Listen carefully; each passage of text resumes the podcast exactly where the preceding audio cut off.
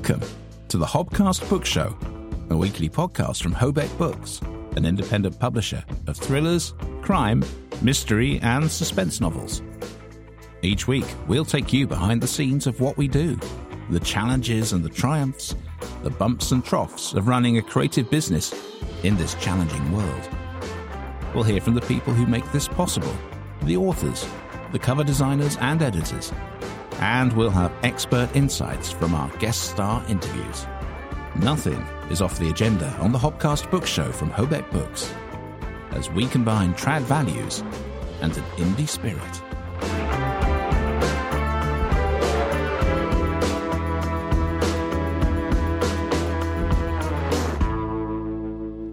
Hello, and welcome to the Hobcast Book Show, episode number 150 something.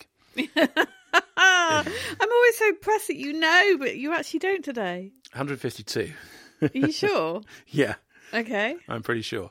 Welcome to the show. My name's Adrian Hobart, My name's Rebecca Collins. and together we run Hobeck Books, UK independent publishers of the following four genres Mysteries, crime suspense. and thrillers.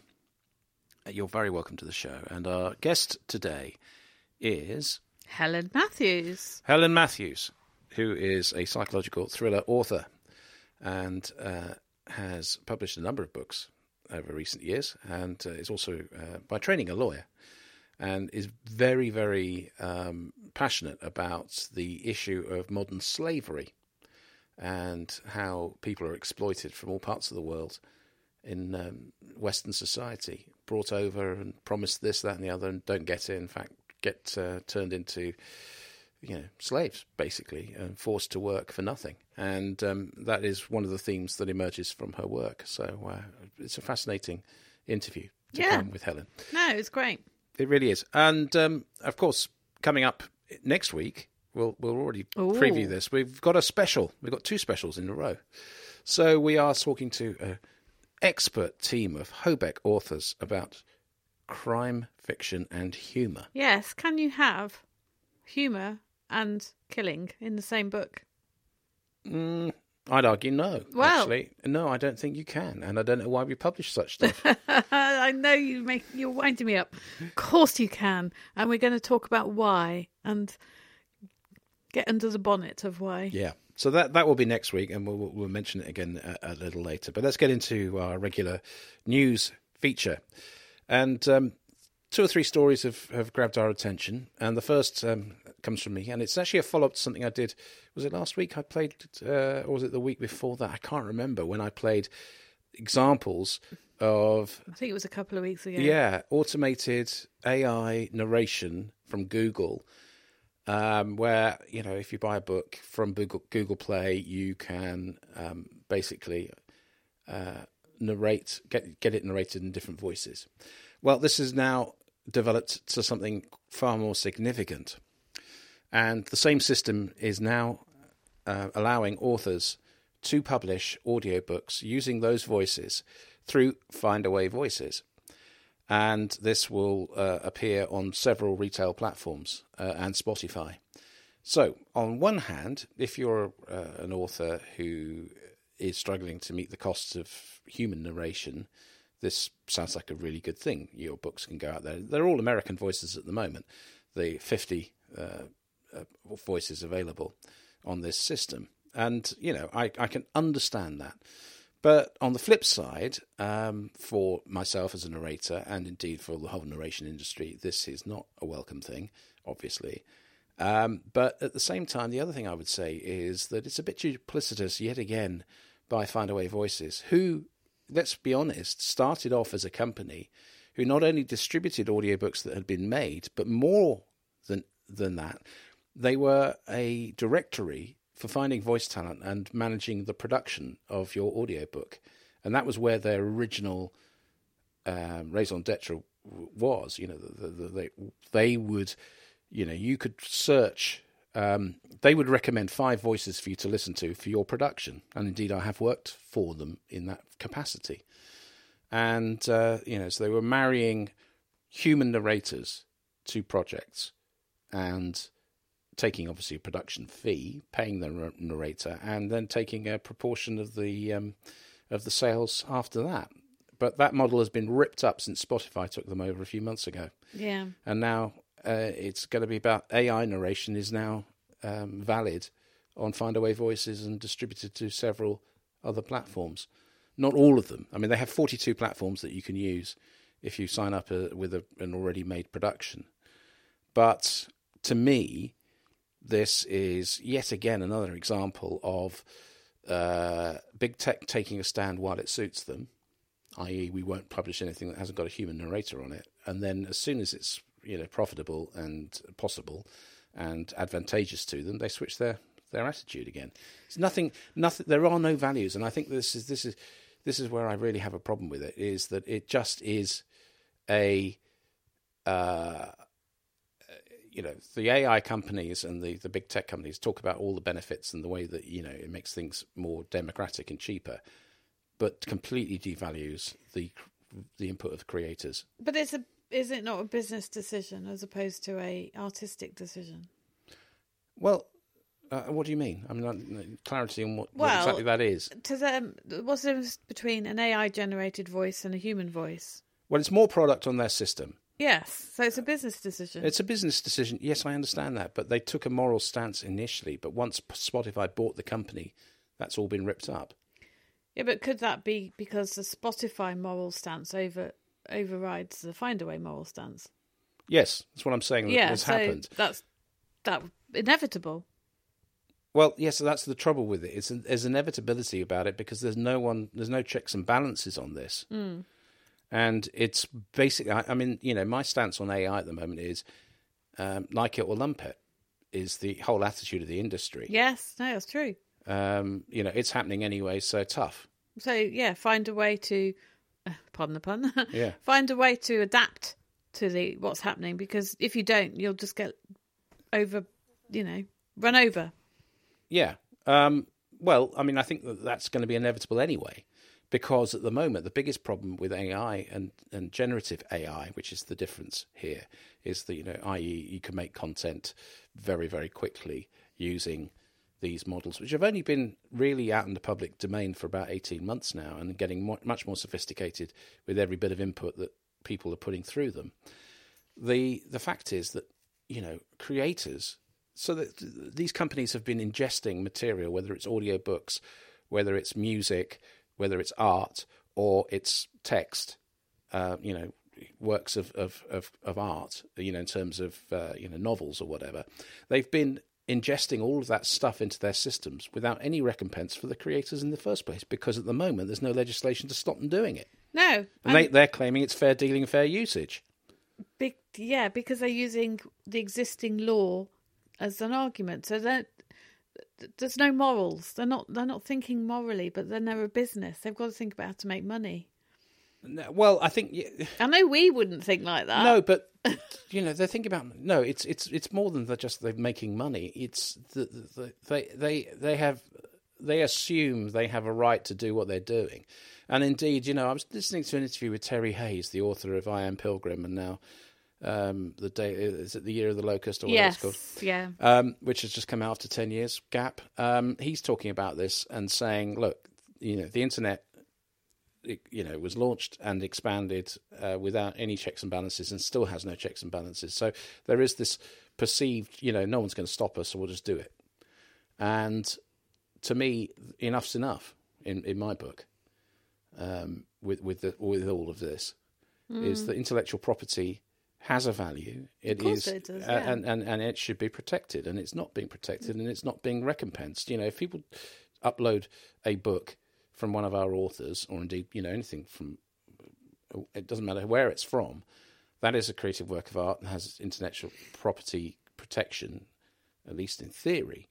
Um, but now people are just putting it in there and telling their machines, go and learn this. And this is unacceptable, completely unacceptable.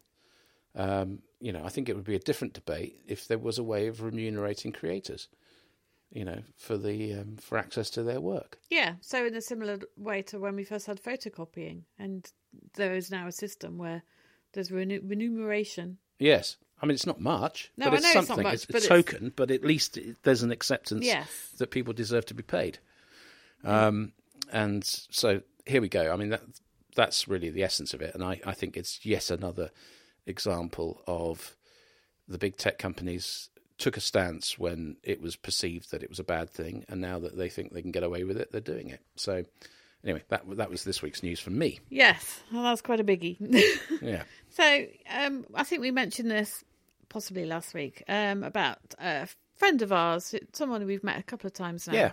Uh, so um, J.M. Dalgliesh or Jason Dalgliesh. Yeah, Jason Douglas. Yeah. lovely, lovely man, and and Yeah. um, had a huge amount of success as a self-published author. Apparently, he's sold two million books as a self-published author, which is amazing. And uh, I think we talked about the fact that Bookouture um, have uh, now signed him up to do some more books in 2024 and 2025. So a new thriller series, isn't yeah. So yeah, there's an article in the Guardian about him, which um, I think he's thrilled about because he's just posted on Facebook. Said, "Oh, anyway." Um, and what we were interested in was what formed this decision of his. You know, Yeah. what, why has he gone traditional? Now he's actually given an answer in this article. So Now, uh, I want to sort of make a point here that, that Jason was never an evangelist. You've got, you know, I do it because I want to keep control of what I do and all that sort of thing. No. That wasn't really the point. I mean, he, Well, you he know, does talk about this. So uh, he has mastered independent publishing in terms of, you know, making a very good living for himself. So if I could, I'll, I'll just quote what he Yeah, says about okay. that. So, um, they, they ask, you know, why did you go the self-publishing route? Because he did submit to agents orig- originally, you know, Yeah. his, and he he got rejected. Um, so he said, but I looked at, at it as a numbers thing. There were hundreds, if not thousands, of authors submitting to the same agents every week, and although I was getting feedback that was positive, for me that didn't make logical sense because the odds were not stacked in my favour. Self publishing put the odds back in my favour because it put it back in my control. Um, so, I mean, that was sort of his motivation. At the Um, start of his career. yeah, yeah. so it, it was it was very difficult, and he just thought, well, I can do it myself. So he did, and he did a very very good job, as we know. Um, so they also asked him, well, okay, why have you now partnered with a traditional publisher? And I thought his answer was quite interesting. I've gone as far as I can go. I've got three series of police procedurals that are doing very well. And when you're an indie and you're advertising largely in the digital world, you're closing off an awful lot of other avenues where readers are. Most readers still buy from bookshops, so a traditional publishing house was another route, he said, to open up his readership. And that's a good point, isn't it? Because most of these indie self published authors do sell most of their books Digitally. as digital yes, format. and yeah. advertise. And I think that's fair enough. Um, you know, I think that's as clear an explanation. And it's it's an interesting point, isn't it? Because it's very expensive for an individual to um, stock and sell paperbacks. into well yeah i mean getting them into bookshops is difficult. Now i think that's that's uh, you know fair enough. And i think that certain indie authors have sort of been on the sort of rock saying you know i don't i just trust the traditional industry la la la and then end up being traditionally published. And um jason's not one of those No, not at all. No, so fair play to him um and of course we wish him success because he really is a top bloke I Um, think we we should try and get him on the podcast maybe in a year's time and just see how the experience Hmm. compares. You know, what Well, we should we should go back to it certainly, and, and you know, the last time we saw him was at, at, at um, the Harrogate Library. yeah, so it was over a year ago. Yeah, uh, an event organised by Malcolm uh, Hollingdrake. So um, great to see him there, and you know, we're always happy to see him because you know, you he, know- he really is a very generous soul. I've just remembered he was the first person to answer the random question. Oh, really? Yeah. Well, he he goes up in my estimation even further. Yes, and it was it was probably the most random question I've ever asked Hmm. as well. Okay, and the third story that we're going to touch on is is a nice, soft, fluffy story. Yeah, well, yeah, kind of fluffy, and um, knowing how much you love the royal family. So we've Hmm. Well, it been depends which branch, but yes, yeah we've been watching the the Crown, yeah. um, which I think is brilliant. Personally, I know it gets a lot of criticism. Uh, I mean, uh, I have to give uh, kudos to the performance of Ed McVey, who's playing Prince William. He's brilliant, isn't he? I mean, we both think that. I mean, it just I almost forget. The same as the the I don't know who played Diana, but Yeah, I um, forget that they aren't the real people.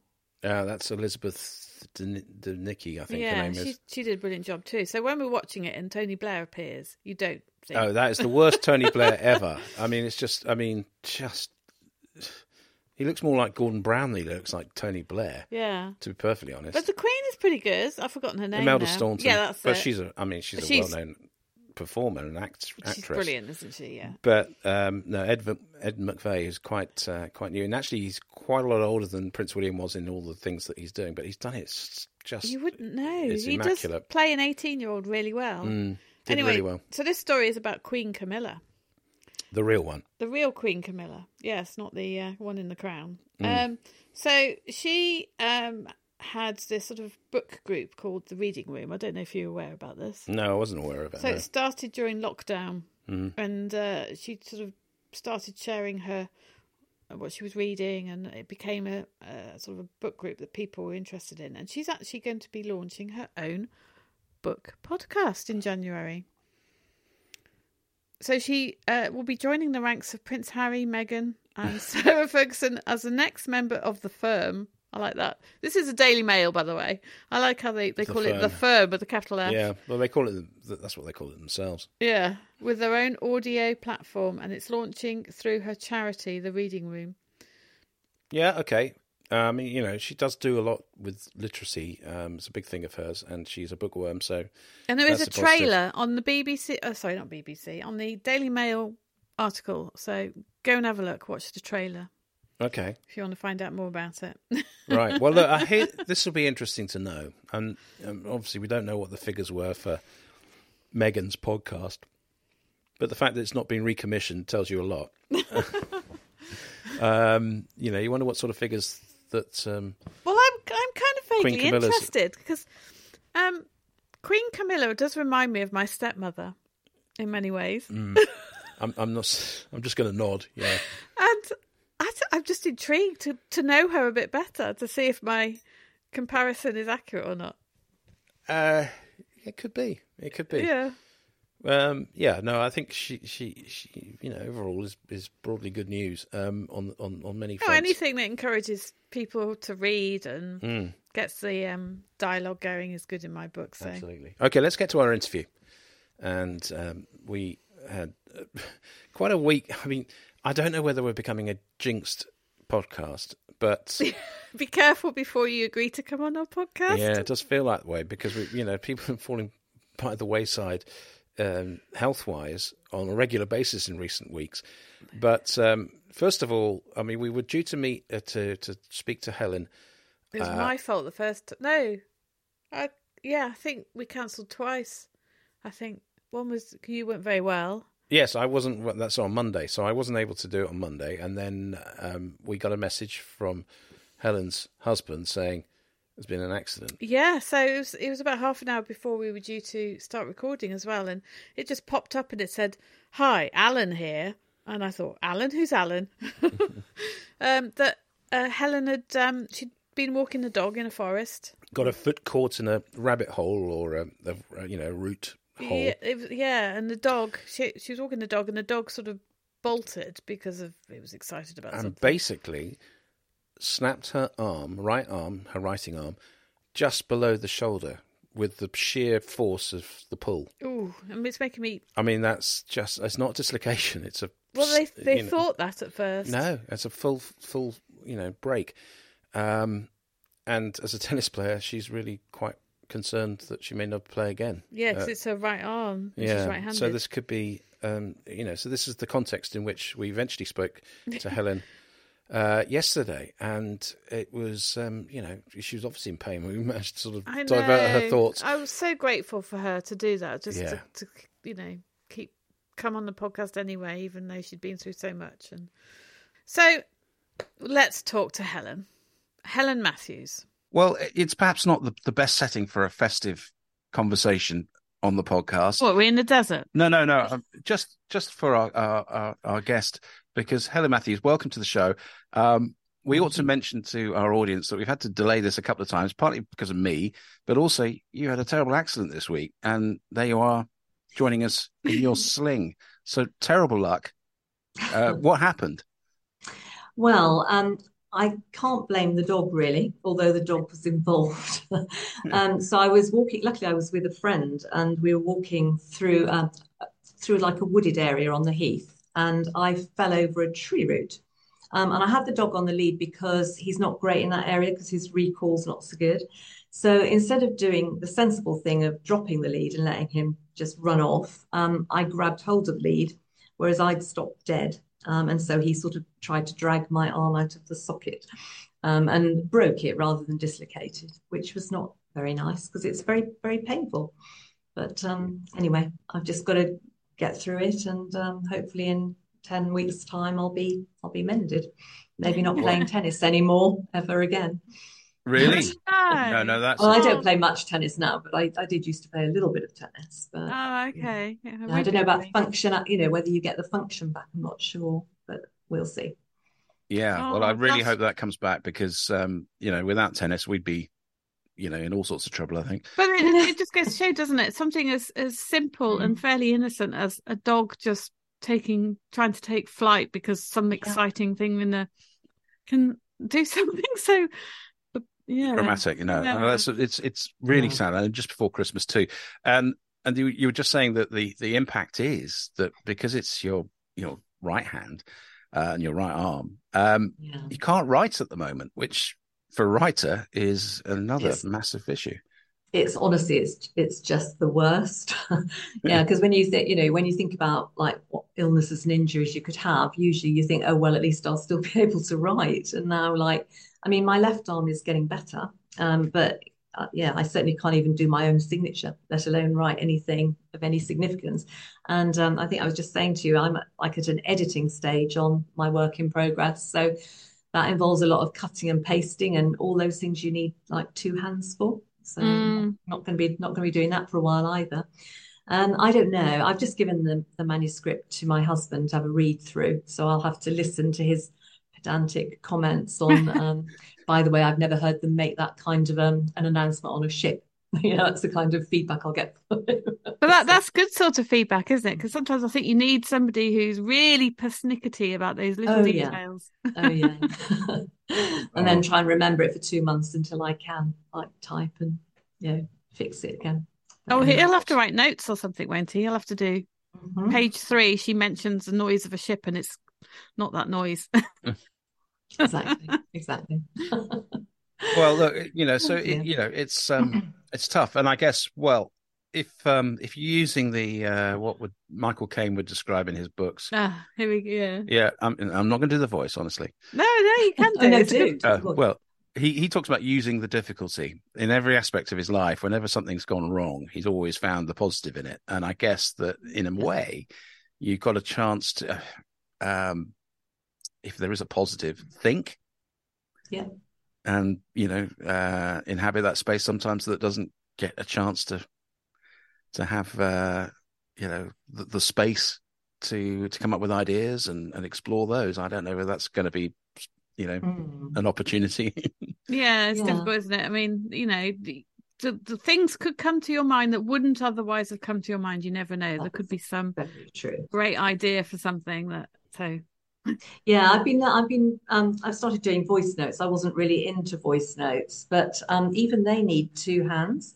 So what I have to do is um I've got like a box. I put my phone on the box, and then with this injured hand, I can sort of press down, ow, and um and sort of speak into the voice note because you wouldn't think that would need two hands, but it does. no, It's really weird.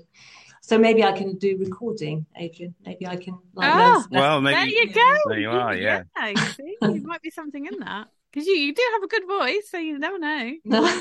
a good voice for radio. A good face Oh, for that's what radio. you were told, that weren't you? Well, I had a good face for radio. Yeah, that's right. when I went for a screen test, and um, yeah. Yeah. yeah, no, you've got a great voice. Uh, you know, you know that that's that's not what they're saying on telly because you have to have a certain look. Um, although I did do, I spent a bit of time on telly, but I never did the studio stuff. I never did the sitting on the I want sofa. to see and- footage of you on TV, but there isn't any, is there? Oh, Old. well, no, there is. I've got a video of it, and um, I've got a yeah VHS of it, but it's it's Mhm. rather embarrassing because I'm wearing an Alan Partridge style green blazer in some of my reporting. so uh, It, You know, it was very much of its era in the mid '90s. Okay. Well, Um, we'll, we'll have to Anyway, engineer that getting Right. to digital. Anyway. we, we we digress as ever uh, on this show. So, Helen, let's talk about um, your writing and uh, your career to date. And we're, we're going to sort of often we start at the beginning, but we're going to go backwards, uh, I think, and talk about your most recent book. And one of the things that you're particularly interested in is the modern. Well, I wouldn't say modern. It's you know the ancient phenomena of of, of slavery, but the modern version of it. Mm. Um, and I think that as a society, we're, pr- you know, we're pretty guilty at just turning a blind eye to it and really not looking at the extent of it and the the pernicious way it is being used across the whole of um, our society. So, what was it? What is it that sort of hooked your interest and, and got you involved in, in campaigning about it as well? Um, so I, well, a few years ago, um, I decided to like flee my corporate life, um, and I Mm. went back to university and did an MA in creative writing, um, because I thought, you know, if, if not now, then when? I really need to do it. And I wrote um, a, a novel, you know, one of many, um, when I was doing the MA. Um, and I kind of knew it wasn't good enough, it wasn't okay. And I thought it was good enough to get the MA, but um, I thought to myself, what is wrong with it? And it's because I was doing that thing, write what you know. And like, Yeah. you know, what do I know? I know about, you know, bringing up my kids, working in, um, spending long hours in lawyers' offices in London, negotiating stuff. Um, I knew about going shopping in Tesco. It's pretty boring. Um, so I thought, wouldn't it be a good idea to write what I don't know? Um, and there were a lot of things I was interested in. And, and one of them, I was already sort of um, involved in making a monthly contribution to this charity, which is called Unseen UK, which um, work, well, it works with survivors of human trafficking and modern slavery, and they also run um, the National Anti-Slavery Helpline, where members of the public, victims, relatives of victims, people who see something suspicious can phone in um, and get advice or a response, maybe a police response, if they see something that concerns them. So I I was thinking about a character who was cut off from absolutely everything, and this idea of the trafficking and the slavery was um, going through my mind. And I thought, if I research this, it's going to be interesting for me to know a lot more because I was already interested in the subject. Um, and won't it be more interesting for a reader, you know, to find out about this hidden world and how, at the human level, a person can actually get um, ensnared in, into that situation. Because if we stand back, we always think, you know, why was that person so stupid? You know, um, but of course, what I now know is that um, people who groom victims, they could maybe spend years at it. Yeah, they might identify a victim. They'll certainly spend weeks and months winning their trust. Um, and one of the oldest tricks in the book is like, you know, the boyfriend scam, you know, where somebody thinks they're in a relationship, but that's a person has been scamming them for a long, long time. Mm. Um, so that really was like a starting point of um, the first novel, which is these days it's called Girl Out of Sight, um, but it did come out a little while ago from a different publisher with a different title. Yeah. Um, but I'm still very proud of that book. It's my my first book, um, and it did enable me to do a lot of research. And I guess I I do quite like doing research. Um, and I also went to Albania because the book opens in Albania and my character is a 17 year old girl. Um, she's working in her in her father's shop. Um, you know, she's recently left school and she thinks nothing is ever going to happen in her life again. It's all over. It's all boring. Um, and then, you know, this sort of enigmatic stranger from the capital, Tirana, walks into the shop and starts chatting to her, telling her about um, what a wonderful career and life she could have in London. And he manages to dupe not just her, but her family because once they see the sort of telephone number salaries that he's mentioning to them, they can't resist it because they're quite poor. Um, so off she goes with him to London, and her life does change, but not in the way that you know she was expecting. So Mm. that's yeah, like no, you, you can see why that would be an attractive proposition. It's so. it's an interesting thing with Mm. Albania because it, it, we have um, books that feature Albanians, and in terms of the the, the sort of organized gangs that um, are yeah. prevalent across the UK at the moment. And do you think they're getting, you know, as a, as a country, they get a bad rap? I mean, it, it, they seem to be the sort of mm. the bogey people of of Europe at the moment. Um, yeah, I absolutely do, and um, I've thought a lot about you know why that might be, um, and I think probably the roots of it are in the fact that the country was pretty much closed off from the modern world for the whole of the second half of the 20th century. So while other countries were, um, you know, other European countries were, you know, making leaps and bounds in both um, financial wealth and um, goods and civilization, civilized manners, they were cut off from all of that. Um, and even things like, um, you know, having past generations knowing English, past generations didn't know English. Um, so, you know, it's quite important for my book that my character, um, obviously this was written a little while ago, my character perhaps wouldn't know as much English as you would, as a young person from another part of Europe would know. She didn't initially know enough English to make herself understood. Um, I don't think that would be the case now. You know, like probably 10 years on or so, people would be speaking good enough English. But when I went there, um, I went with my son. And um, because we were two different generations, we were able to talk to everybody and like really, you know, um, get a feel for people's lives. And we did discover that as soon as we got outside the capital, um, you know, like one day he was a little the worse for wear, and I was trying to get him a bottle of water, and I could ask for that in five different languages. Um, but young people working in a roadside bar didn't know enough English or any language to come up with a bottle of water. So, um, you know, once you get into the rural areas, people certainly were very cut off. Um, and that I think is a reason. And therefore, they believe some of the myths, you know, like some of the young Albanians who were coming on boats. And this isn't what my, my book is about at all. This no. has happened since. I mean, they've been conned by seeing um, the videos on TikTok that were particularly directed at them. You know, they're they are being groomed, actually, if you like. They are being trafficked because they're being lured to come over. Um, and then they're making themselves vulnerable to criminal gangs who will want to involve them in crime and um, drug trafficking and all those kinds of things. So, you know, they're a victim in the same way. Uh, they're willingly coming. Um, but yeah, they've been lured by a different set of circumstances.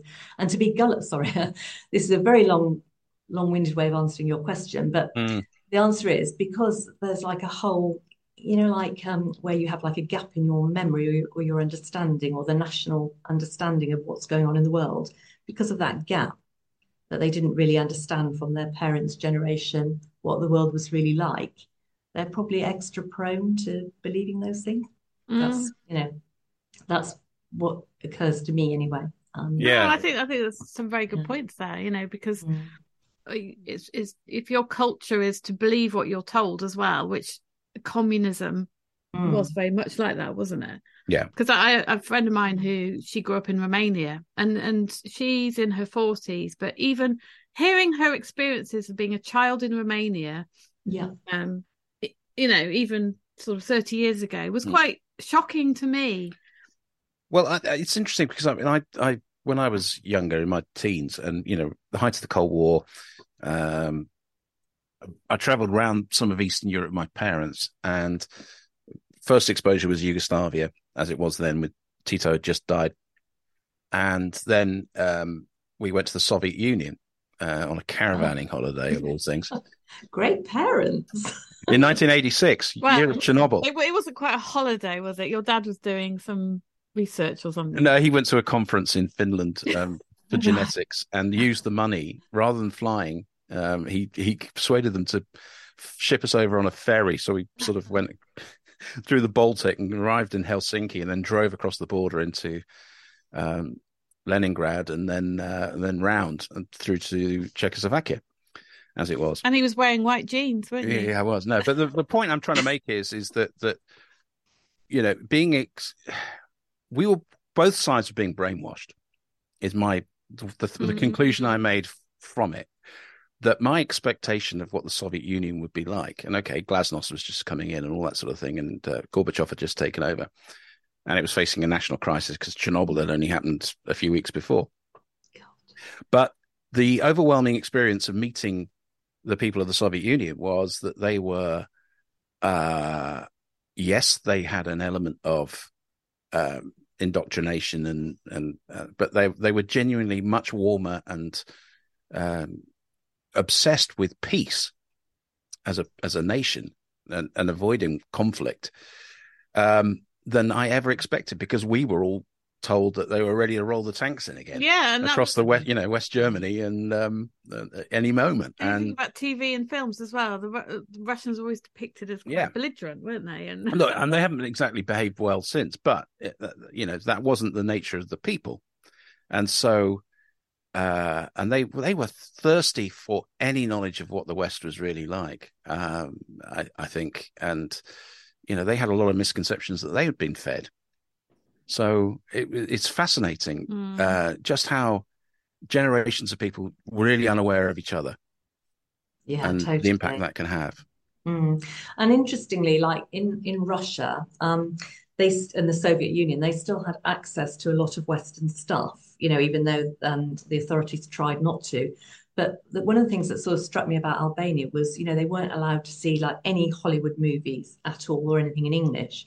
Um, so one of the few people that they were allowed to see the films of was Norman Wisdom Norman wisdom, yeah. Because remember Yeah. because his his were mime there was no um you know English speaking propaganda so he's actually a big celebrity in Oh, massive. Albania which is just nuts isn't it You Yeah, know? I, I've seen footage Yeah. of him arriving in Tirana for the first Yeah. time and being mobbed. And I mean, I mean, part so of it sad. it was because he was always the the little guy being suppressed by the um the sort of capitalist yeah uh bosses, wasn't he? Um, you know, Mr. Pitkins or whatever his name was, Yeah. and um, it was uh, yeah. So he, you know, he had that appeal, but yeah, he was the one of the few things from the West that they were allowed to to be exposed to, and um, and, and and he was monstrously popular. Mm. Um, but it's in terms of taking it though from that research uh, and then creating a character like Odetta goes into, you know, this spiral of being sort of sucked into a vortex over in the West and and, Mm. and exploited. Um, how did how did you approach that in terms of getting it to the point where you were happy with its authenticity? Um, yeah, I think that was why I decided I needed to go to Albania because I'd um I'd created, you know, in I, obviously I'd done a lot of reading and I'd lot um, seen a lot of YouTube videos um, and you know swooped over the country with Google Earth. Um, but I really kind of needed to know that the the village that I created in my mind, um, you know, was that what it would really be like? So um, when I went on this, um, I, I pretty much had it written, and I needed to see what I needed if I needed to change anything. And so when when I got there, there was some various facts that needed to check out, and I managed to arrange um, through a, a tour company to spend half a day with an Albanian family that lived in a, a rural area. Um, obviously, they didn't speak English, but I had like a guide. We had a guide with us who interpreted. Um, and it was just uncanny. It was almost like I dreamed their life because I, I, you know, I'd already written this. I dreamed what their village was like. Um, and this family even had a shop. Um, it wasn't a grocer's like I'd imagined for Odetta's family. It was um, like an ironmonger and car parts and stuff like that. But um, you know, you went out the back of their house and there was all this subsistence living still going on. It was all um, you know, growing their own stuff. They had their own um, their own chickens and you know, just just like it had been for generations. And I thought, you know, I I've, I've sort of figured it out. I've sort of got it right. Um, but if I could just pop back to what you said about, um, you know, some of the books you've published about international crime, Mm. um, how I've approached that in in my my book is, um, so I wanted like a human scale story because I don't know about international crime on a ma massive scale. Yeah. Um, so obviously I've got quite a lot of baddies. They are pretty bad, but um, I've tried to give some of them a bit of psychological realism for why they might have acted in the way they did, you know, as well as just being bad. Um, and I've kind of envisaged it like there's lots of links in the in the chain. So even though the people that are exploiting Odetta and some other people um, are pretty bad, they're really quite far down the chain. And as you get further up the food chain, you know, there'll be the bigger people who are creaming off more and more money. You know, there's money all the way along. Um, but I don't go very, very high in that hierarchy of of bad. You know, these are the um, the bad people in the street that you know, like in, they're involved a couple of links in the chain, but they're not involved. They wouldn't know who the Mr. Bigs are who are making loads of money and, and really pulling pulling the strings. Um, and yeah. I'm, I kind of envisage that's how it works. Um, mm. I, I think that's probably how it works. So, so based on on that research and also uh, your knowledge through the the charity, um, how big a problem is it? I mean, how you know are we are we well, willfully turning a mm. blind eye to what is something you know that's you know in every neighborhood, or is it is it in in pockets and and and more sort of you know a, a smaller issue than that? Um, I think it's um, it's the iceberg thing. You know, the amount of cases that come to light are just the ones that are above the surface, and probably you know like below the surface is another ninety percent. So, yeah, I don't know if, if ten thousand um, cases were uncovered in the UK in one particular year, um, then you know there's another sort of ninety thousand cases probably below the surface, maybe even more, um, because statistics wise, I've really only looked at um, the stats for the UK because we know that sort of worldwide um, the problem is absolutely immense. Yeah, um, but I, I, don't really know.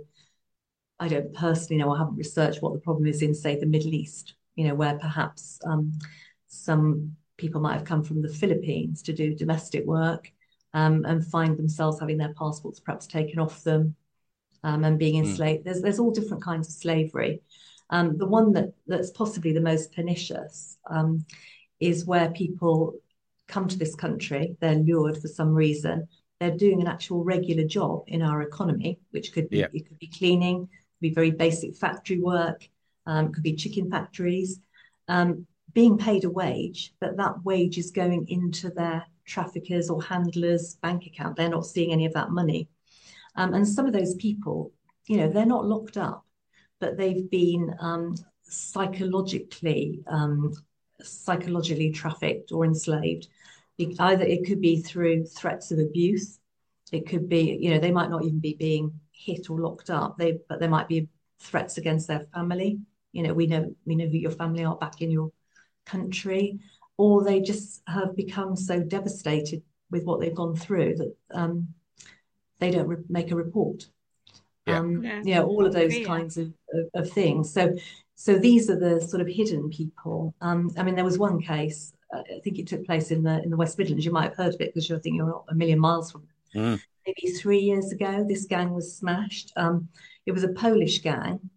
They were um, we were still under sort of eu rules then that people could come here legally to work. People from the gang were going back to poland. They were picking up guys who were recently released from prison or with a drug problem, with a mental health problem, bringing them over to the UK, um, putting them in regular jobs because one member of the gang worked for an employment agency, um, you know, and, and, and was like their star employee, was finding all these people. And these guys were being kept in the most terrible situation. Um, you know, they weren't, as I say, they weren't being locked up. They were going out every day and doing jobs. And that was eventually cracked by people at a um, like a soup kitchen so, so these guys were basically starving. They were going out at night and you know getting food from a soup kitchen. Yeah. And eventually, the volunteers from the soup kitchen realised they were seeing a lot of Polish men who looked very malnourished, um, and they reported to the authorities, and that that gang was eventually smashed. Gosh. Um, so yeah, you know, and yet they were these people were living, you know, they were being paid. Well, the employers thought they were paying them, but they yeah. weren't. They weren't paying it into the bank accounts of the guys who were doing the work. It's, I mean, it reminds me of um, a story I did. That it's probably the one piece of really top investigative journalism I was ever involved in before I went into sport. And this is in the nineties, and this was um, I, I became aware of uh, the plight, and the issues that a, a, pair of Australian backpackers had had uh, coming to the UK, and they'd had their they'd gone to work um, picking salads and packing salads for Tesco and this was down near Chichester. And uh, they'd had their passports taken by the gangmasters who had organized this. And it's a very minor thing because they had an element of, but the, the, the, essentially they were bonded labor because they weren't going to get their passports back until they'd done 30 days. And they were in terrible conditions. 80 tents back to back in a compound, hidden from sight, God. um, with one toilet and all this sort of thing. And and most of the people who were involved were from South Asia and being bussed in from from houses outside the area uh, and working 16 hour days and then sleeping on the bus as they went back or living in unfit caravans. And um, you know, I became aware of this story because they'd managed to get out and, and start working in a in a delicatessen I used to use, and they told me the story, and then it just blew into this huge thing. Ended up being, you know, attacked by Tesco's lawyers to try and Gosh. shut it down. But you know, there it was. You know, you Mhm. didn't have to scratch too far to find it. That is, yeah, it's quite Yeah. scary, actually, isn't it? Mm. Absolutely. And you do have this image of the, the, the violence and the But- well, I mean, the conditions you're describing Well- are pretty bad. Well, I mean, they knew better, and they they they they had the, the they had the resources and the, to, and the wherewithal to get out of it. But there were a heck of a lot of people there who couldn't because they, uh, yeah, as you say, probably weren't getting paid directly. They, you know, it was going straight into the bang, gang masters, and they were getting a, a fraction of what they should be paid. Yeah, exactly. And then there's one other factor, um, you know, which I've become aware of, um, which wouldn't apply to Australians, obviously, but people coming from a lot of countries have always been told not to trust the authorities. Yeah. So they wouldn't think, you know, they wouldn't go to the police in their country. So they probably wouldn't know that it's kind of safe-ish to go to the police in this country. Um, so they just wouldn't know who to appeal to. They would just be completely isolated. Um, and that's what the gangmasters exploit, isn't it? Yeah. You know, it's, yeah, pretty shocking, really. So, In terms of the reaction to that first book of yours, in terms of the reader reaction you've had over the, the since it's been published and, and now republished, um, I mean, it's a difficult tale, and and given that we're a society that tends to turn our blind eye to people's plight, um, and increasingly there's a coarsening of the debate around anybody arriving in this this country, you know, they deserve to be treated this way in the view of some people. Um, what sort of reaction have you had from from from readers? Um, so initially, when um, when the first version of the book came out, um, it was in some shops, which was really, you know, in a few branches of Waterstones and things, and I had some launches, and I had like re um, on the ground there was really good reaction and really good response, and I did some radio and a few bits and pieces. Um, it, in those days, it, I say in those days, it was only 2017, wasn't that long ago. Um, It wasn't reaching um, so much of the digital readership as the new edition is. Um, so it had very, very, um, it was it was finding the right readers in a way. It was finding the readers that it was intended for, um, and it was getting really excellent reviews. Um, you know, I think for a long time it had like a 4.7 star rating. Um, but of course, once you're, uh, you obviously want your book to find more readers, and the current version, um, I think, is up to about 700 and odd um, Yeah, ratings and reviews, um, and has obviously found a lot more readers in in America, which is great because that means more people are reading it. Um, but it does mean then you get the more polarized feedback. Um, so you get the people who like I really find it too upsetting, and so they'll write something rude about it because it's too upsetting. And then um, you know a lot of American readers, yeah, they um, they don't like bad bad language. There isn't much bad language, but there's some, and they don't like they really don't like sex. so you know, um, particularly not horrible sex. um, so yeah, a lot of those things then do attract like a negative response, but I think that's because it's getting a wider readership, but it's not necessarily the readership that it was ideally identified for. So what I do is I do a lot of um, I do a lot of talks. So they're basically, basically author talks um, wrapped up as talks about um, the charity and about human slavery and modern sorry modern slavery and human trafficking. yeah, Um, and I get quite an audience through that. Um, and I make sure when I'm doing it for things like, I don't know, U3A or Women's Institute or whatever, I make sure they give me a fee. I don't do it for nothing. I do it for nothing for a library or a book club. yeah. Um, and then that fee I give to the charity. So the, Oh, the wow. fee goes 100% to the charity. I don't take any money from it. Um, and then I don't have to do any volunteering because I kind of feel like that's my volunteer work. That's interesting. I've done Yeah. my, you know, I've done the best I can to help a charity, so I don't have to work face to face with victims. But you're also spreading the word through Exactly. fiction, which, Yeah. you know, in a way is a better way to educate people than just standing there and saying, Mm. these are the statistics, these are the facts, this is what's happening. Yeah. I'll go do something. But you're actually, you know, you, you're giving them a way into the facts that's different and they're perhaps going to respond to in a better way and more positive way. Yeah, uh, it's really it's funny. I've got a few. I've got about three different talks that I can do. You know, like I've got to talk about um, writing psychological suspense, and um, but people always want the trafficking one. It's quite, you know, like um, sometimes that you know they'll just contact me and they don't really know what I can talk about, but they've just heard about me from somebody else, and uh, I'll say, oh, I can do this one, I can do that one, I can do that. Uh, to the extent that I literally, if my um, visual aids broke down, I could literally do it. I could do it without any prompts because I now know it so well. So, I, I, Well, I you can do it without your right arm at the moment.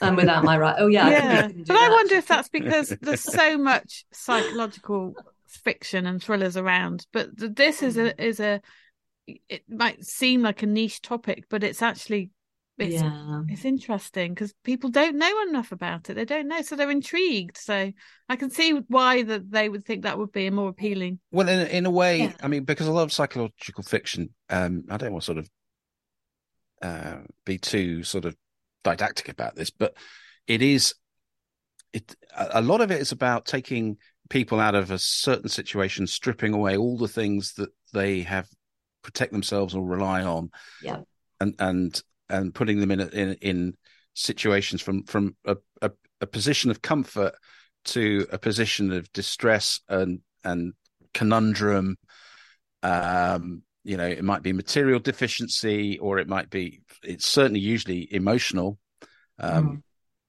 you know pressure and and and uh difficulty so um in a way this is you've got somebody in in this case who starts off with certain things that they perhaps don't value because uh you know it, they're poor but they Mm. still have family they still have you know a community that they're they're part of and then take them out of that and strip them of of uh any agency.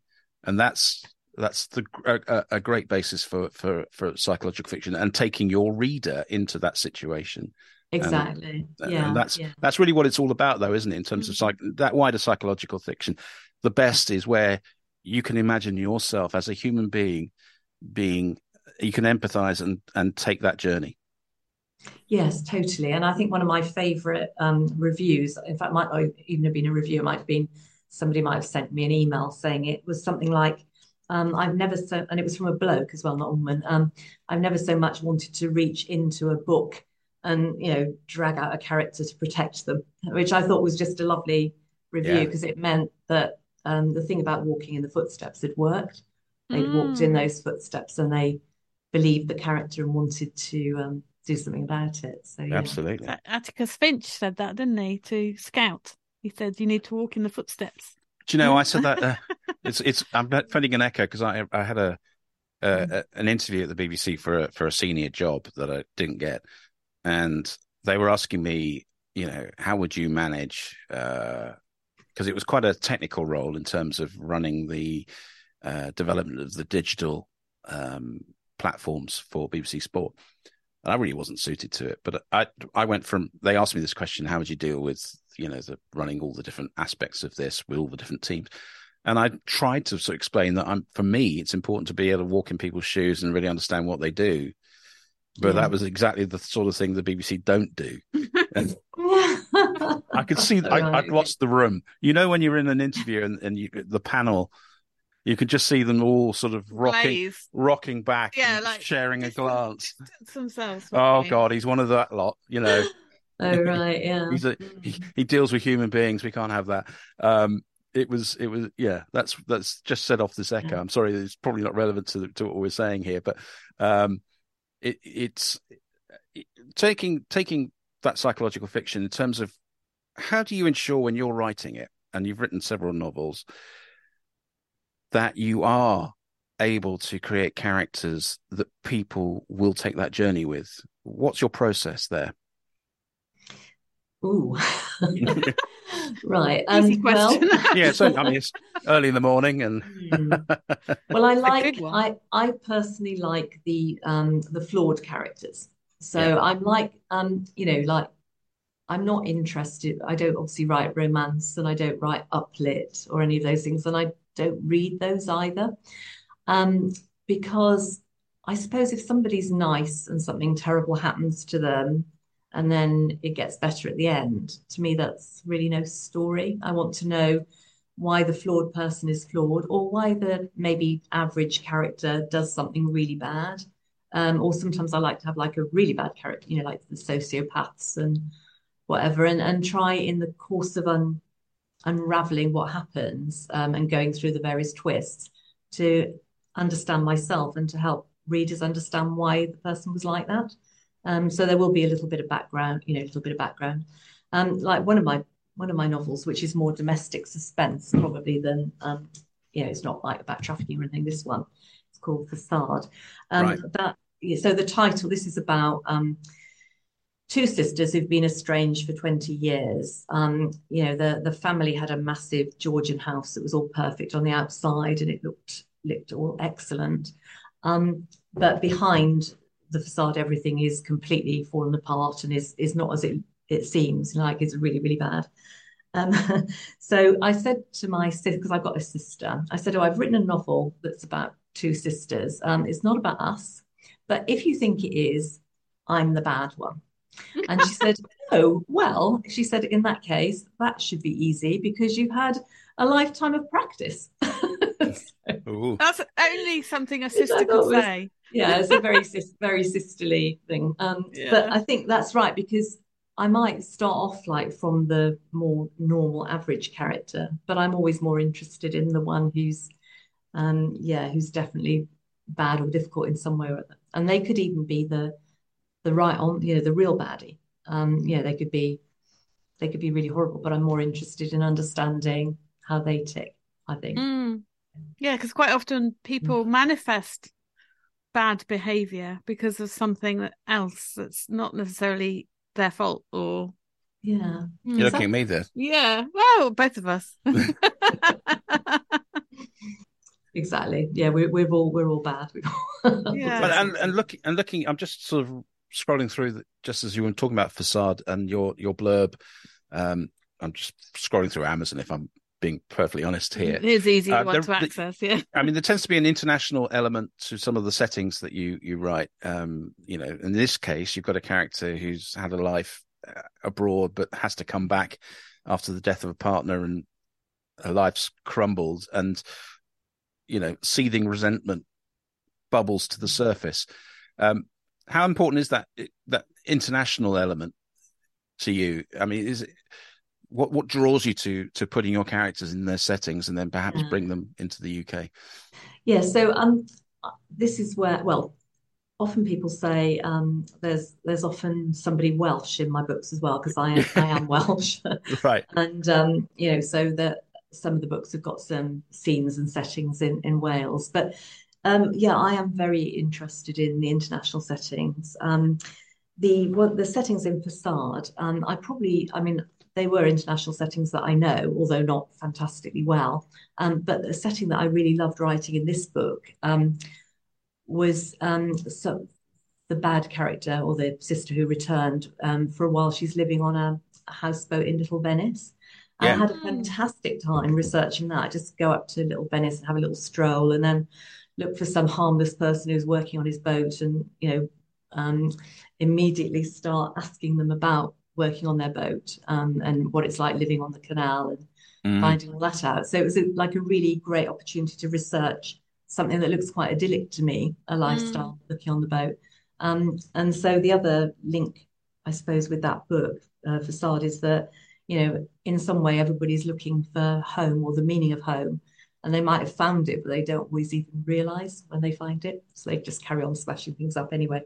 yeah I didn't, I totally didn't answer your question there. I'm sorry. No, about no, no, no. hey we've had the I- I- elements of the I, I'm, I'm glad you brought up sort of canal living, and because um, you know, I have a friend who who did that for a long, long time, Okay. um, and uh, and I would go and visit her at St Pancras Basin, something Oh, it's Grand wonderful. Union Canal, and that has changed dramatically from the first time I visited her Yeah. boat.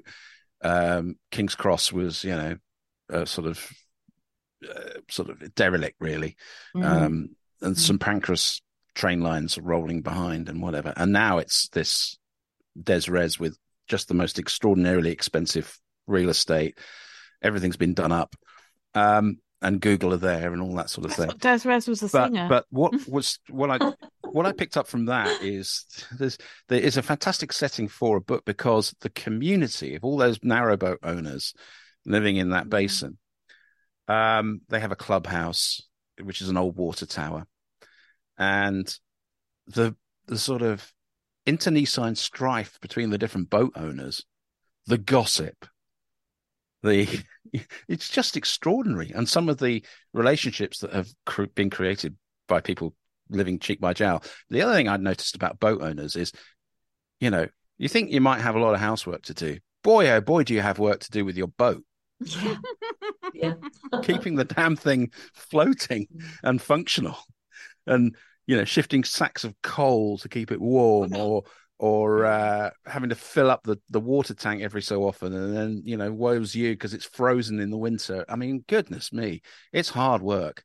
Well, we, we live on Norby Junction. is only just a Yeah. short walk away, and I, I found it fascinating when I walked down there. I did the other day when we had we had well, how many inches of snow?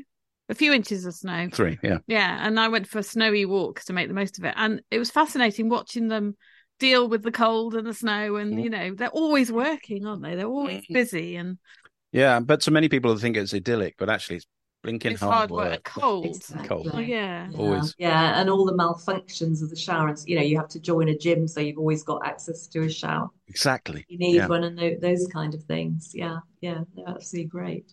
But it, it's it's fascinating. I mean, you know, it, again, it's this thing where you can explore. Human relationships become very, very clear in the way that if you live in a, I, I suppose in Wales, a lot of it is is is quite. It, it's it's one of those places in the world, and I was in Cardiff yesterday, where Let's just drop that in. no, no, Your I mean, hometown look the same then, I hope. That's my old hometown. Is it right? Well, Yeah. I'm I'm I'm I'm enamored with Cardiff. I, I was a student there for a year. But- Uh, my son's there now, and um, I'm living it again through him. If I, if I'm perfectly honest, like any excuse to get down to Cardiff. But what it, what I find so striking compared to when you grow up in somewhere like I did in Cambridge, where there is no real sense of community unless it's around um, intellectual uh, pursuits, Mm. is a place like Cardiff. Everyone knows each other's business, and everyone, but everyone also is very open to a conversation. I had some Yeah. bizarre, unexpected conversations, and That was the beer and cocktails. no, no, no, no, no. It wasn't. Uh, it, you know, outside of that, that you don't get in other bits of the, of the world. And I, I'm sure, as a writer from Wales, it must be a gift. It must Yeah. be because you've grown up in that culture where just everyone natters. Absolutely. Yeah. I, I mean, I was that child that was being like dragged around by my mother who would stop and talk. You know, you couldn't go 10 yards without she stopped and talked to somebody else. So I was the one that was trying to pull her along. Come on, come on. But I obviously was absorbing um, those conversations as well. Yeah. Lots and lots of chat. Yeah. It's interesting. I'd people forgotten I used to do that too. Like, oh, come on. Yeah. I want get home. the people are genuinely really friendly um, in, in Wales, so which is which is kind of rare, I think. In um, I mean, I live in a village now; it's a big village, um, and it probably is moderately friendly, but um, not- I know not everywhere is. So yeah, yeah. So, um, in terms of where things stand now with you, you've you've, you've had your rights to some of these um, first books reverted to you.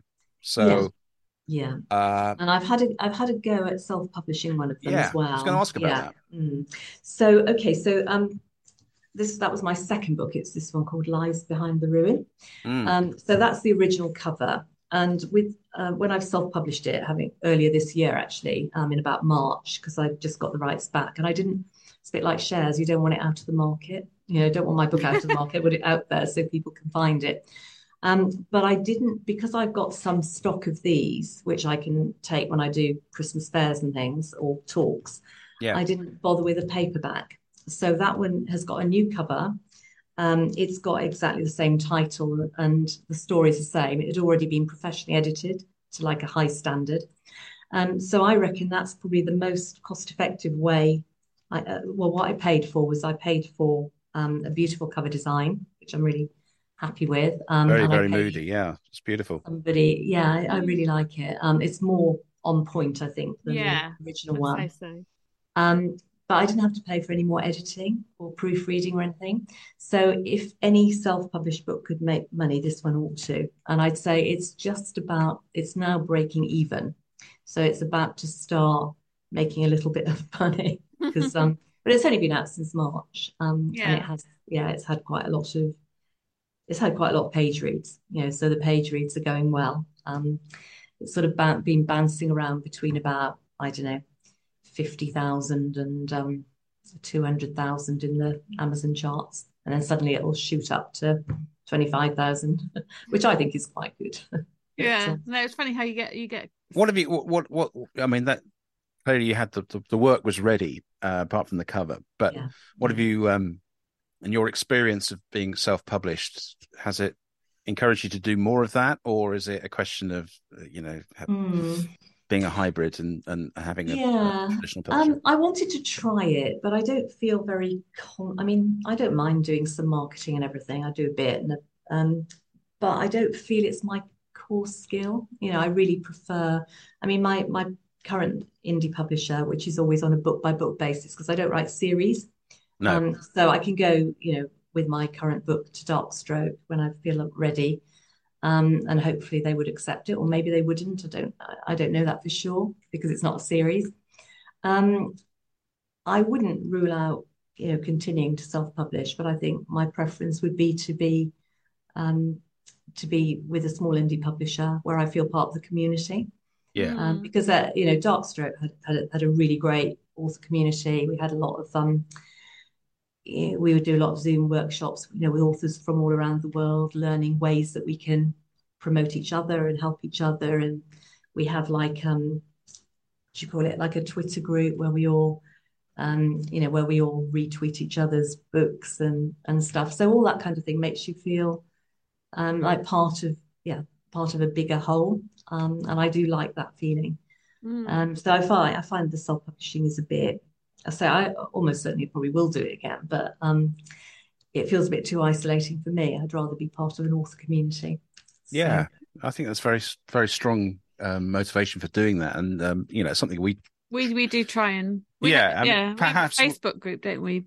Yes, we do. I mean, you know, we'd we'd like to do more of it, and and and indeed, you know, that development side would, yeah, that makes sense in terms of organising some zooms, and and probably, you know, now that's you planted that idea for 2024. I was thinking. I, I was listening to you talk. I was thinking. I bet you he's he's thinking. Oh, Yeah, little, we you need know, to do more of that. my That hair was my the- hair's sticking up, which usually means I've had an idea. It uh, does what work got because left. then, you know, because then we support each other's books, you know, and we, Yeah. um, you know, we will continue promote because it, you know, the people then because you've seen them on screen, even though they might be in America or wherever they are. Um, you know, I, I do recommend, you know, do do that because it makes the authors feel sort of warm and warm and snuggly. Yeah, We, think we like I think snuggly that's- authors. So, in terms of, um, I mean, we, we were talking at the very beginning of the interview. You, you- you were saying that you know that your injury has is is problematic when you're trying Really. to edit your work in progress. So, where are you with that? And and and and and bring us up to date on on on your current work. What's next? Okay, so I've got one one book which, in in my opinion, is pretty much ready. Um, but I I'm just in a state of complete frozen, not sure what to do. Right. Not sure where. Um. So yeah, so it's sort of ready, but I just don't know where to send it. Um, and then I've got another one which is at like you know it's a bit on from ugly draft stage, and that's the one that my my husband's reading for me at the moment. Um, and then because I'm in I'm part of various author groups. Um, but I, I wouldn't say I'm a super fast writer, but I probably write faster than my groups can critique it for me. So Ah. my books haven't had a lot of, you know, they need a lot more critiquing. I've got beta readers um, and I, people that I met on my MA course. Some of them have gone in the editing direction. So, you know, I might get a bit of help from them. I might pay them for a bit of help. Mm. Um, so I, I don't, I never would never submit work that I didn't feel, um, you know, I need some kind of clued up external view that says yes, this is okay. Um, you know, you need to do this, this, and this, but then it's um, then it's good writing, or it's um, or the plot works, or whatever. Mm. So I need to go through those stages, and then right. yeah, I should have like two books almost ready to go. Fantastic. But they're, they're standalone. They're, they're they're not. You know, I'm not going to write a series. I think, and that's partly because I don't know enough about police procedural um, mm. to to write that kind of series. And I do love the um, leaping into the research of a new topic. Um, mm. So that's for myself. It keep, I never get bored because there's always something new to research. Absolutely. So, so there's the research element. What about the creative, um, refilling the creative well? What what uh, what do you read or what do you consume that that that feeds those ideas? Yeah, um, well, I do. Um, I do read um, a lot for other authors. You know, so I will beta read for others. Yeah. Um, either on a chapter by chapter basis or even a whole book. Um, and I read in my own genre. Um, and then I'm in two book groups, and I have to read the stuff for that. Mm-hmm. And then I'm pulling my hair out, thinking, I want to read my own choices. Yeah. Um, you know, because I do like to read prize winners as well. I mean, this year I read um, A Little Life because I was seeing the play. And did you read it? It had been yeah. on my shelf forever. Um, 700 pages is a bit much it's of a, a big commitment. book, yeah. But I read it before I saw the play with James Norton. It was just amazing. I thought that was just, you know, so harrowing. Well, it's a um, harrowing book, isn't it? Well, I was reading your blog about that. You, you had a month of um, theatre visits and, and opera and whatever. Yeah, yeah I read uh, and and that was your pick of of all the yes. productions that you, yeah. you, you saw. Yeah, I, I saw that, and I thought I, I, thought I want to see it because the book is it's, mm. it's hard to describe the book, but it is it has an impact. I'd say, you know, yeah. you can't say it's an enjoyable book, but it has an impact. It's very emotional and and yeah, it lives with you for a long time. So to see that in play form is fascinating to me. I would mm. be very interested. And, and, there is, um, I think there is a lesson for a writer as well in how it was taken from the book to the stage. Mm. Because they've had to use a particular device to make it work, um, the play. And so while I'm reading those things and watching those things, that's also informing my ideas for improving my creative process, I hope. Um, but you know, I, I, am writing. You know, I love um, literary fiction, but I'm writing commercial and I'm happy to write commercial because um you know I want something that's page turning and that's that's quite fast. Yeah, but you can still have that sort of l- desire to be quite li- literary in your commercial fiction. Um so yeah. Hmm. No, that's fantastic. it's making well, me look, right now. Yeah, yeah, you you have it. Yeah, you've inspired some ideas, and we're feeling a, a, a, a tremendous sort of um, upsurge in energy this morning. So thank you for that.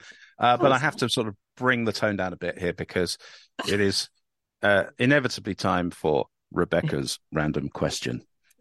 So, as it's Christmas next weekend, as we record this podcast, do you have any uh, quirky family Christmas traditions that other people don't, may not necessarily have, or you, you've adapted for your own family?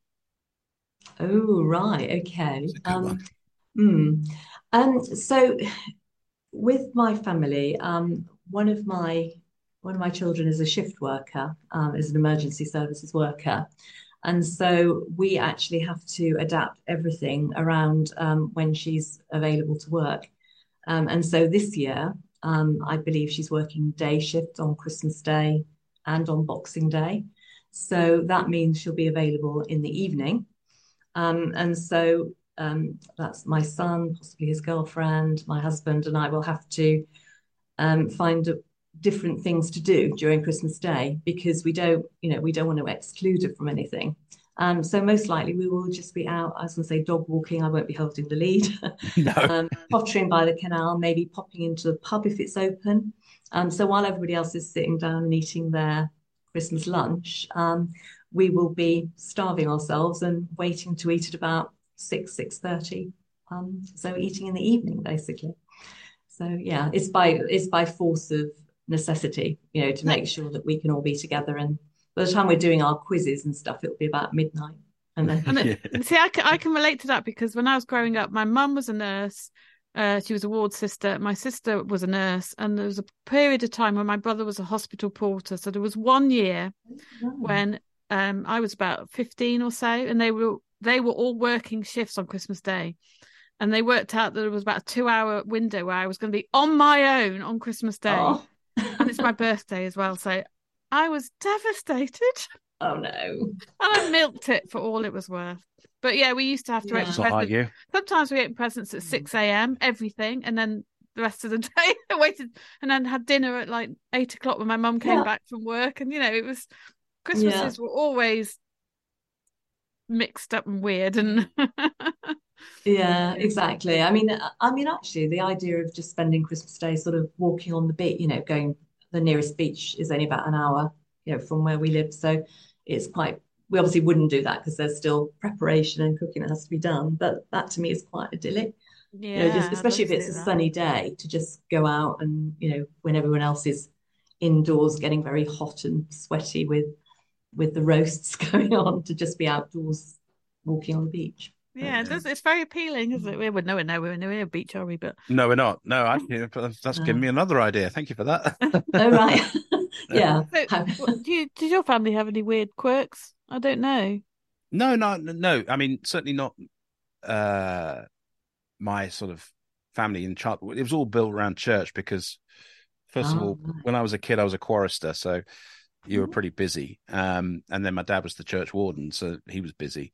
And the midnight service was always really the the sort of on the Christmas Eve w- was the thing that hi- uh, occupied his mind because the drunks would burst in at, at, at Yeah. midnight, and and he basically had to hire in bouncers um, to work the door because it just got so rowdy.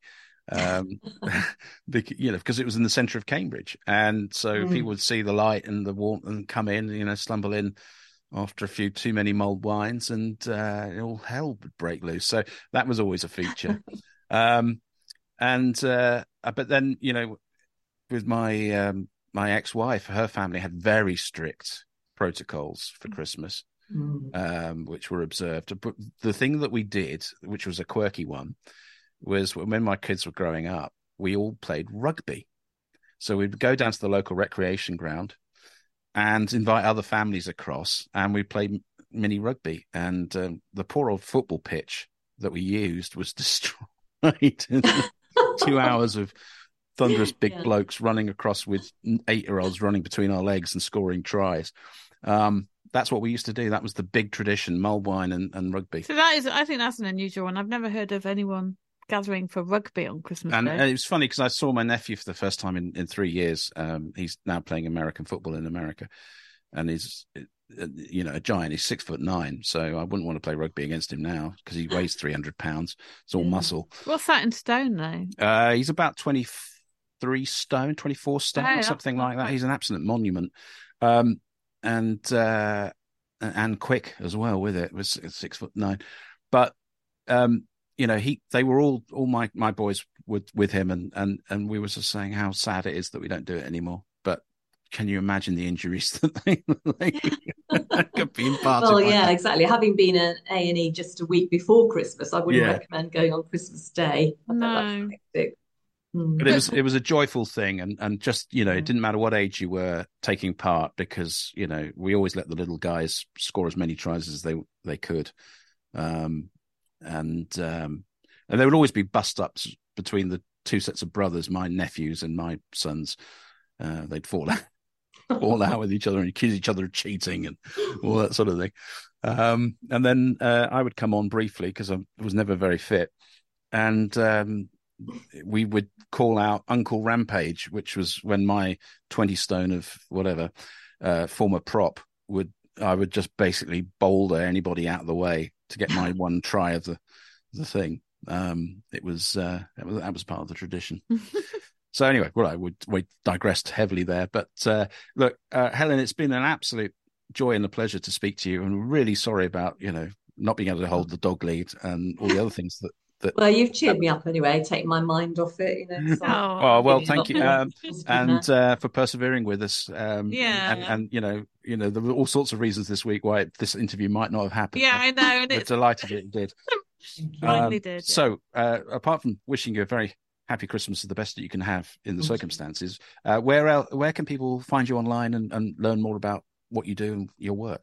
Yeah, well, I suppose probably um, Amazon is the go-to place. Um, because yeah, if there's any deals, they'll be on Amazon. Um, you know, if you're Kindle Unlimited, it's on Amazon. So that's probably the best place. I do have a website with a shop. Um, but yeah, I, I would say um, Amazon is is probably the best place to go. Okay, fantastic. Yeah, well. Helen Matthews, um, we wish you a wonderful, happy Christmas, Thank and uh, thank you so much for sharing. And tell you what, we are coming away with about half a dozen ideas each, so we can we can give you no greater compliment than that. It's been an absolute pleasure. Yeah, thank you. Thank you.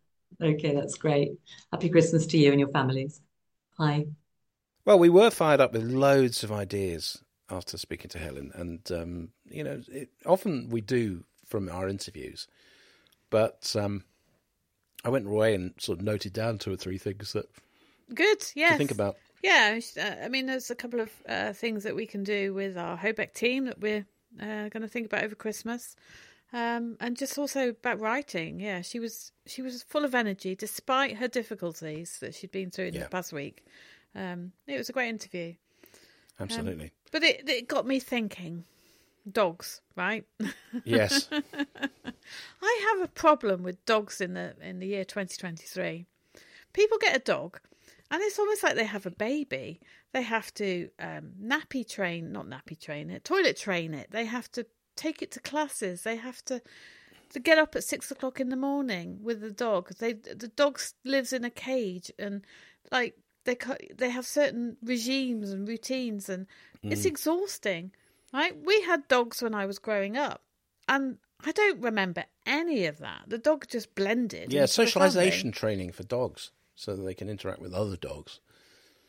Oh yeah, that as well. I mean, Yeah, yeah helicopter dog parenting. yes. So I have a problem with helicopter dog parenting because you you like well, you dog. came up with the phrase, I want to talk about helicopter dogging.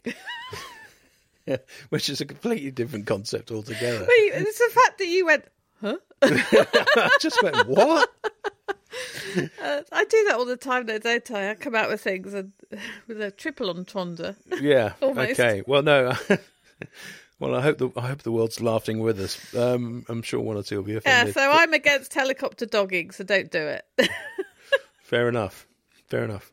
Now, as we mentioned, um, well, I don't need to remind you, Christmas is fast approaching. So, well, there's Uh, a tree just there. yeah, festooned with all sorts of things, full of presents underneath, which you've been busy wrapping. Oh, So I spent what two hours? Two, Three hours actually. Three hours last night. Mm. you managed to wrap something for me without me noticing yesterday. So we were watching The Crown, like I said, and he was sat in the chair, not even a third of a meter away from me. Yeah, you were about thirty centimeters Mm. away from me, and I saw this present in the bag, and I thought. I can't be bothered to go upstairs to wrap it. I'll just see if I can wrap Yeah. it, and he doesn't notice. Oblivious, totally oblivious. Oh, well, that's me. I'm oblivious to most things. um, hypersensitive to others. Uh, you know, it's a it's a it's a tricky world. So, uh, week approaching for Christmas. I mean, you know, I've still got most of my shopping to do. It has to be said. Um, I mean, this week, last week, I I spent uh, quite a few hours on the road picking up uh, my son James from Cardiff. Driving home for Christmas. It was a bit like that, yeah, it was. And, you know, catching up with an old friend, Anna, and um, it just so happened my nephew, Fred, was also in Cardiff at the time, as was my other son, Ben, uh, visiting the, the, his brother. So it was a bit of a family reunion in many ways. Um, and Cardiff is such a wonderful city for everything.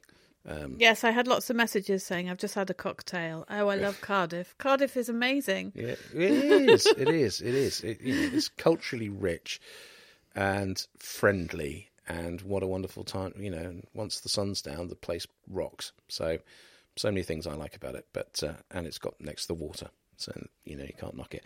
So uh, that was uh, last week. Um, and so you know, I have sort of certain targets of things I was going to achieve by Christmas. I'm beginning to wonder whether that's ambitious.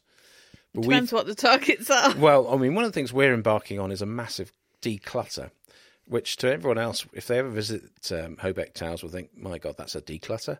Um, but uh, I managed to fill a very large car full of stuff to the dump. Well, this is actually inspired by uh, impending visit by Queen Camilla, Yes. also known as my stepmother. Yes. So they're coming on the 23rd. So well, yeah, I mean, that's just put the fear of God into us. So we're, we're, we're busy.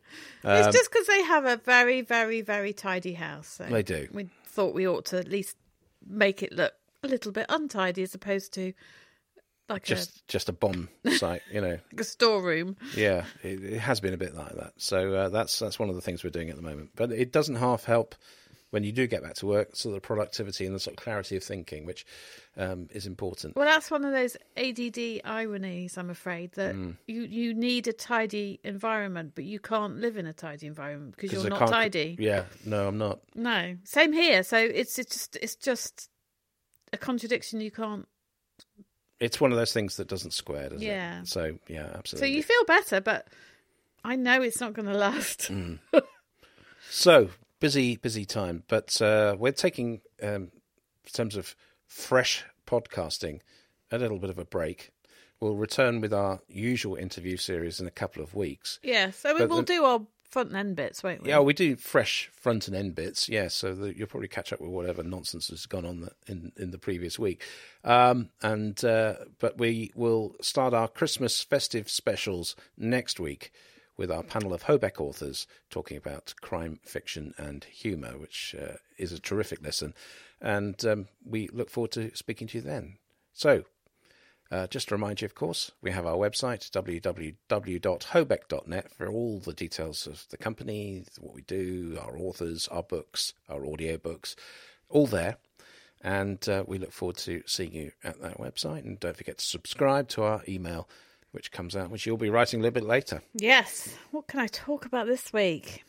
Hmm, I wonder. It's- Well, we'll t- discuss that offline. But uh, from myself, Adrian Hobart, And myself, Rebecca Collins. we wish you a wonderful pre Christmas and Festive. creative week. bye bye. You've been listening to the Hobcast from Hobeck Books with Adrian Hobart and Rebecca Collins. You can find the show notes at our website, www.hobeck.net. You can also use the exclusive Hobcast discount code for any of the products at our Hobeck online store. Just enter the code HOBCAST20 for a 20% discount. Don't forget to subscribe to the Hobcast and feel free to contact us with any feedback.